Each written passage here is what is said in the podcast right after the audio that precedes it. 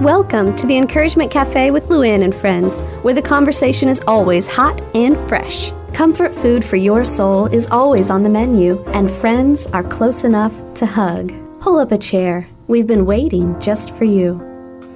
Welcome to Encouragement Cafe. I'm Luann Prater. And I'm Rachel Olsen. And you know, I've got to tell you that today uh, Rachel has already made me giggle some because, you know, when you're with friends, there is so much good that comes out of just laughing and being allowed to just be you, you know?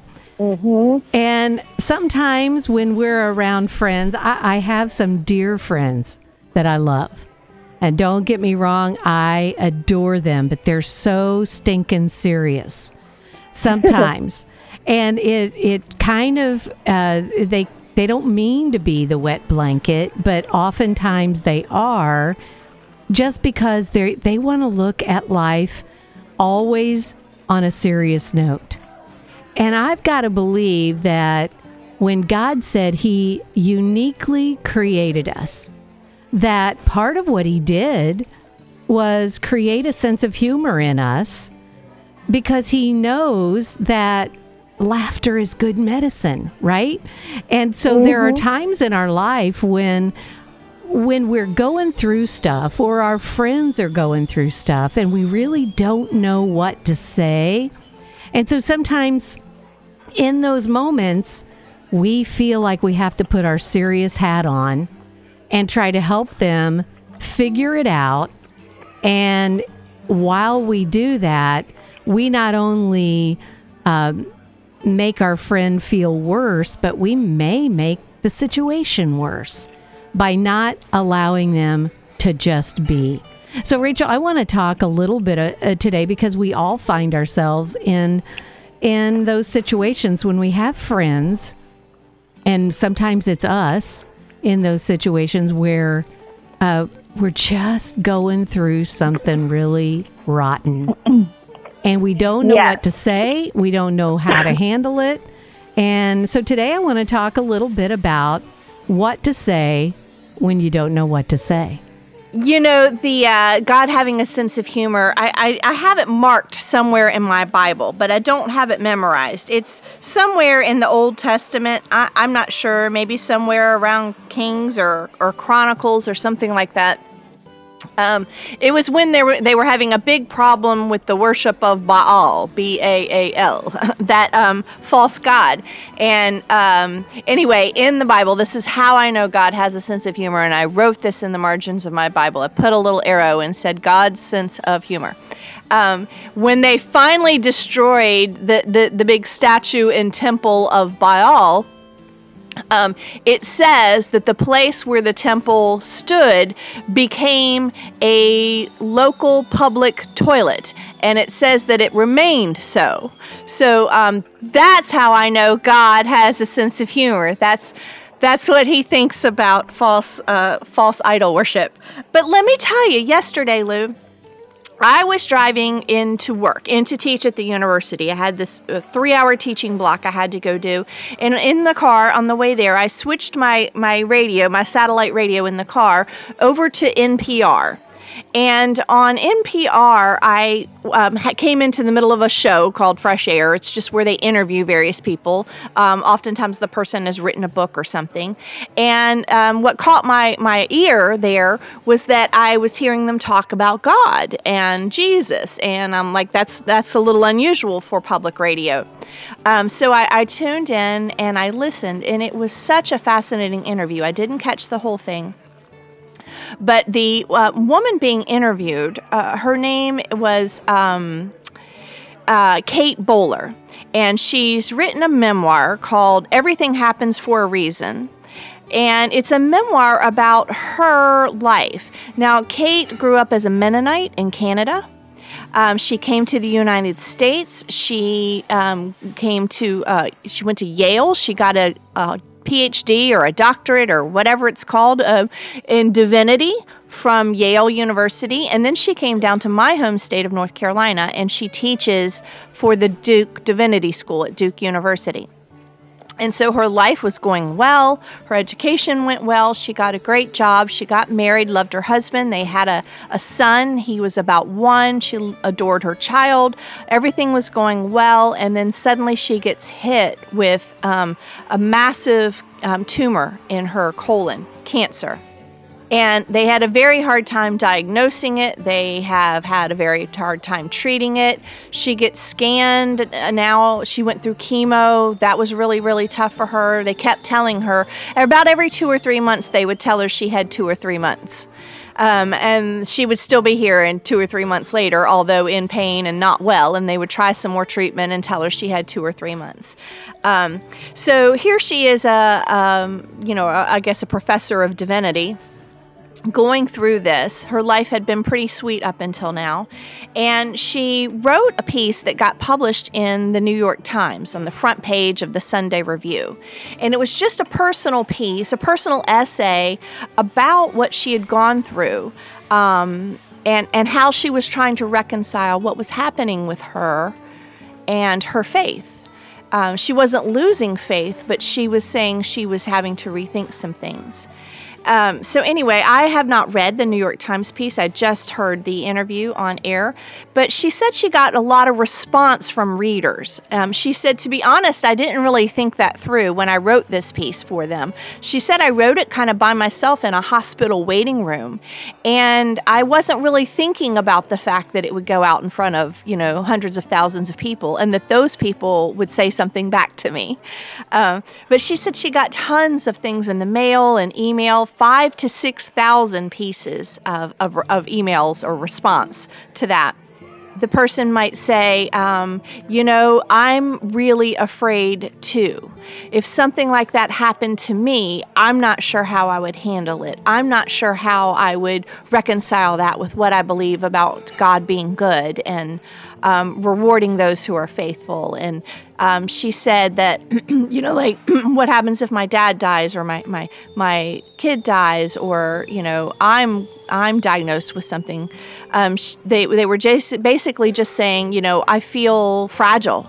Um, my faith feels more fragile than I want it to be. Like if I were cracked open, I might spill out. You know, people, when they are trying to do something nice, sometimes trip over their own words. And I think that there's a story in the Bible that really can enlighten us in what to do and what not to do in those situations. And that's Job. I remember years ago, my pastor uh, told me that he knew that Job was his go to book whenever anybody was going through anything that was painful. And it, it, it was so much the case that he had done a whole series on Job at our church. And as soon as the series was over, he then had to go through uh, consoling his mother in law and was there when she found out that her husband had just been killed in an accident. And he said, Suddenly I had to uh, live out what I had just been preaching about all those weeks in the book of Job. And what I want to point out is that Job really didn't deserve what he was getting. You know, he had done all the right things, he had ticked all the boxes, you know, doing the things that he thought were the right things to do. He was living a righteous life, going along, minding his own business, and suddenly everything flipped upside down. And in those moments, we can still have our our reassurance that God has not left us. However, there are people trying to do the right thing to give you um, words of wisdom that may say just the opposite. And we see that throughout the book of Job. And one of the things that I've learned in my uh, several decades of life is that sometimes we absolutely just have to deal with a hardship. We just have to have faith through the hardship. And we just have to have endurance to to sustain us. And and that is hard to do when you're sitting there watching your friend go through something hard. You you have this impulse to say something and so you blurt out words that maybe do more harm than good. Um, in that interview, Kate said people would tell her um, that because she wrote that piece in the New York Times and it, it got a lot of response, eh, you know, people would tell her, oh, well, you had to go through this, you know, cancer and, and, and death scare, which she's still, you know, dealing with. It's still in the same position. Um, you had to go through that so that you would write that piece so that other people could be comforted and helped. Um, and that's your, you know, it's like that's your, there's your win, right? There's your, there's your reason or your win. And she's, and from her perspective, she's like, well, okay, then I lose when I win. I like literally lose my life just to to win. Like, could I not have written a piece that could help people without me dying at age 35 or whatever it is? We do have this tendency, and I am guilty of it, to want to immediately tell people here's the reason for your suffering here's the good that's going to come out of it here's the silver lining here's here's how we know this is god's will and not just a really cruddy thing that has happened to you in a fallen world. To be honest, Lou, it's not just that we want to help them feel better about what they're going through, but I think also in part it's as much for us. Like we encounter what seems like random senseless suffering, particularly particularly when it's someone that we know is walking with God. And I think it can shake our faith a little bit if we can't explain that away. I, I remember when my brother found out that he had leukemia and he went through all the normal stages of you know shock and anger and all the things. But i remember him saying you know what? I'm so tired of people telling me that this is gonna it's gonna turn out okay. It's not gonna turn out okay. My kids are gonna grow up without a dad. I'm going to die and i don't understand why there are uh, alcoholics that have done nothing right in their life that live to be 90 and I'm going to die in my 30s. Tell me how that's right. And he said when people would come up to him and and try to explain it, it would just make him more upset. And he says, "Look, I know you're trying to help me, and I know you mean well. But if that's the kind of God I serve, then I don't want to serve that God because my God would not do this so that something good could come out of it. I don't always get it right, but what I try to do when I know somebody's going through something, I try to keep my words to a minimum. Oh, I, I, I try to listen. I, I don't think any of us can comprehend what that person is experiencing. We can't. We just can't. Mm-hmm.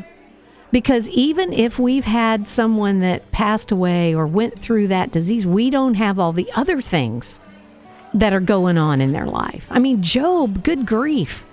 He went through thing after thing after thing, and you know he had to be sitting there going, Oh my goodness, what's happening next? I'm almost afraid to wake up because I don't know what might hit me next. And I know I've felt that way but mm-hmm. not to the same degree.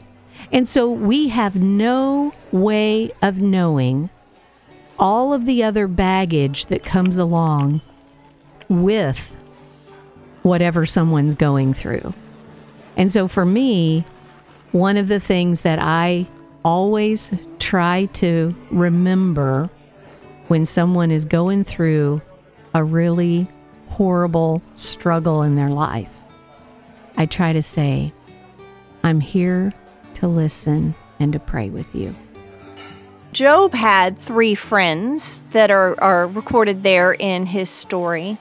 And his friends were were good friends, right? They they wanted to be helpful too, and they did do three things right.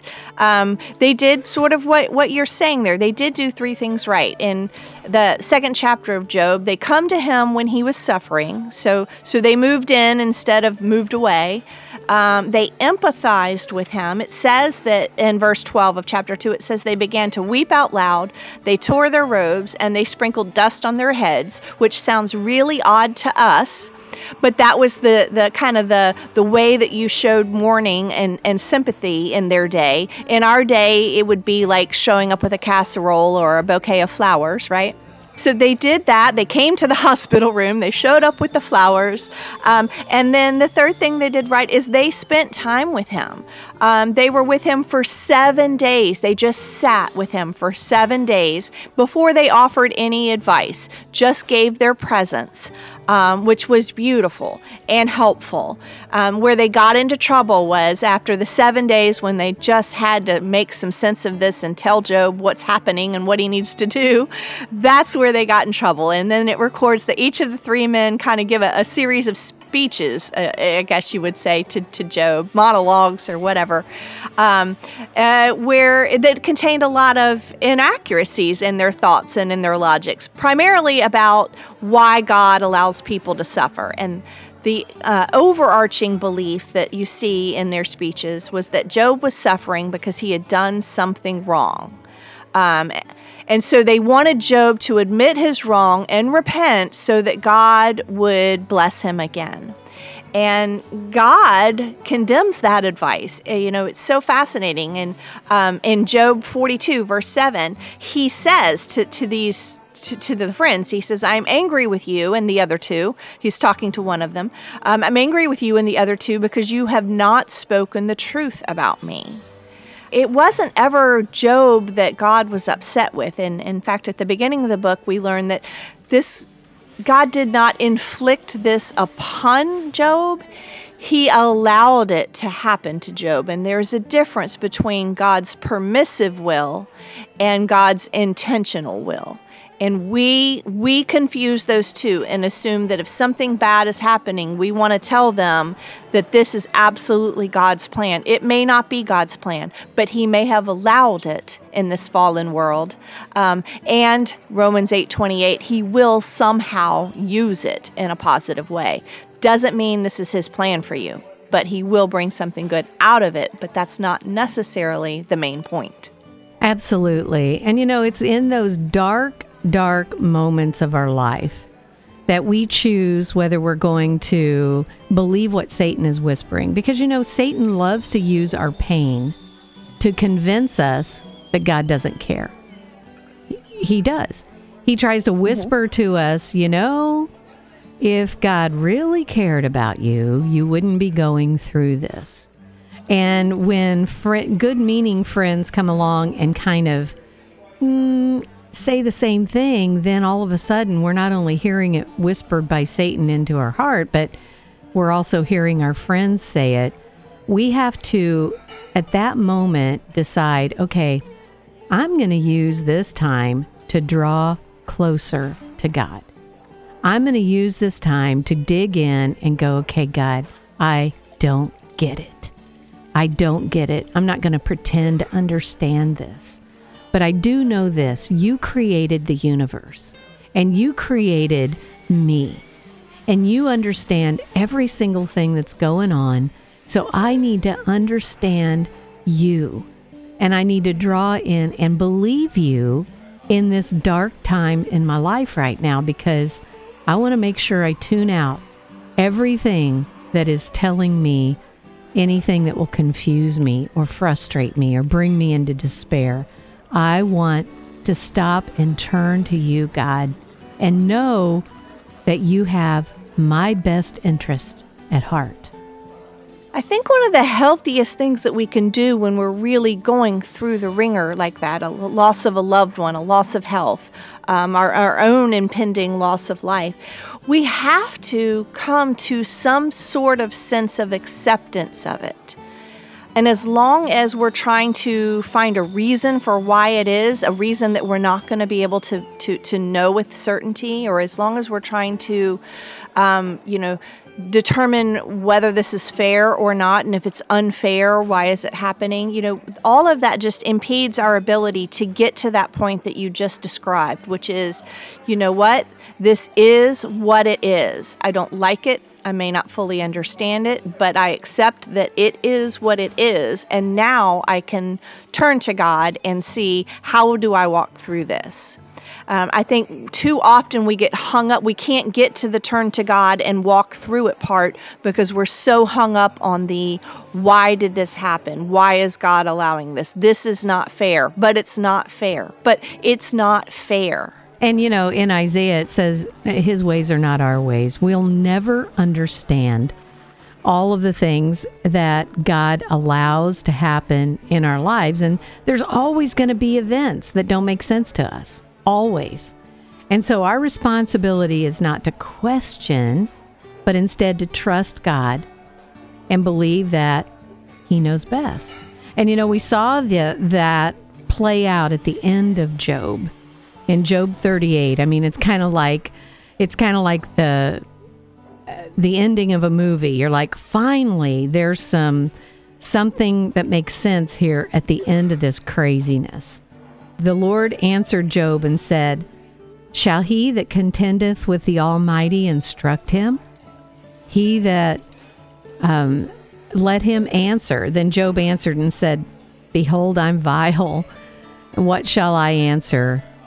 I, I don't I don't have an answer for you, God. And that's that's the way God wants to remind us like you will never understand my ways. But do you trust me anyway? Do you believe that I'm going to work things out? And so when we're talking to friends and loved ones who are going through something really hard, the best thing we can do is encourage them by praying, by being there for them, by bringing them a meal, by loving them, hugging them, and encouraging them to draw near and draw near. That's it. When you draw yeah. near to God, that's where you're going to find your comfort. Yeah. Romans 12:15 says mourn with those who mourn. That's what it says. It doesn't say, you know, explain to those who are mourning why they are mourning and how they should not be mourning anymore. it simply says mourn with those who mourn. You know, sit with them, cry with them, love on them. Just say, yeah, this is hard. Let's pray. Yeah. And so just like Job, he did not get it, he didn't understand it, but he finally saw that God was good. And, you know, he was, he felt it all along, but he started questioning. When his friends started questioning, inside he was like, well, maybe, maybe they're right. So, what I want us to all kind of get out of today's little discussion around the table is we are all going to go through awful things in our life. Every one of us are going to lose loved ones. Every one of us are going to have that call from the doctor ourselves. And we have to choose in advance how we're going to handle it. We've got to know right now that we can trust God through all of it. And no matter what anyone else says, the God of hope will give you the courage to encourage others. We'll see you back here next week. Thanks for joining us today at Encouragement Cafe with Luann and friends, where women gather, friends laugh, and hearts mend. Let's continue our conversation. Hop online when you get a chance to sit down and breathe at encouragementcafe.com. Remember, this is God's ministry, so we ask for your prayers as we reach out to women in Jesus' name. We'll see you back here next week where we fill you up one cup at a time. Are you looking for a way to maybe spruce up your quiet time? We've got something for you. If you just simply visit us online at encouragementcafe.com for a gift of any amount to the ministry, you'll get a awesome devotional coloring book. I've used this myself. It just slows the mind and the heart down and uh, helps me to focus in on God as I meditate on the truths within. So visit our website for a donation of any amount and infuse your quiet time with a little color.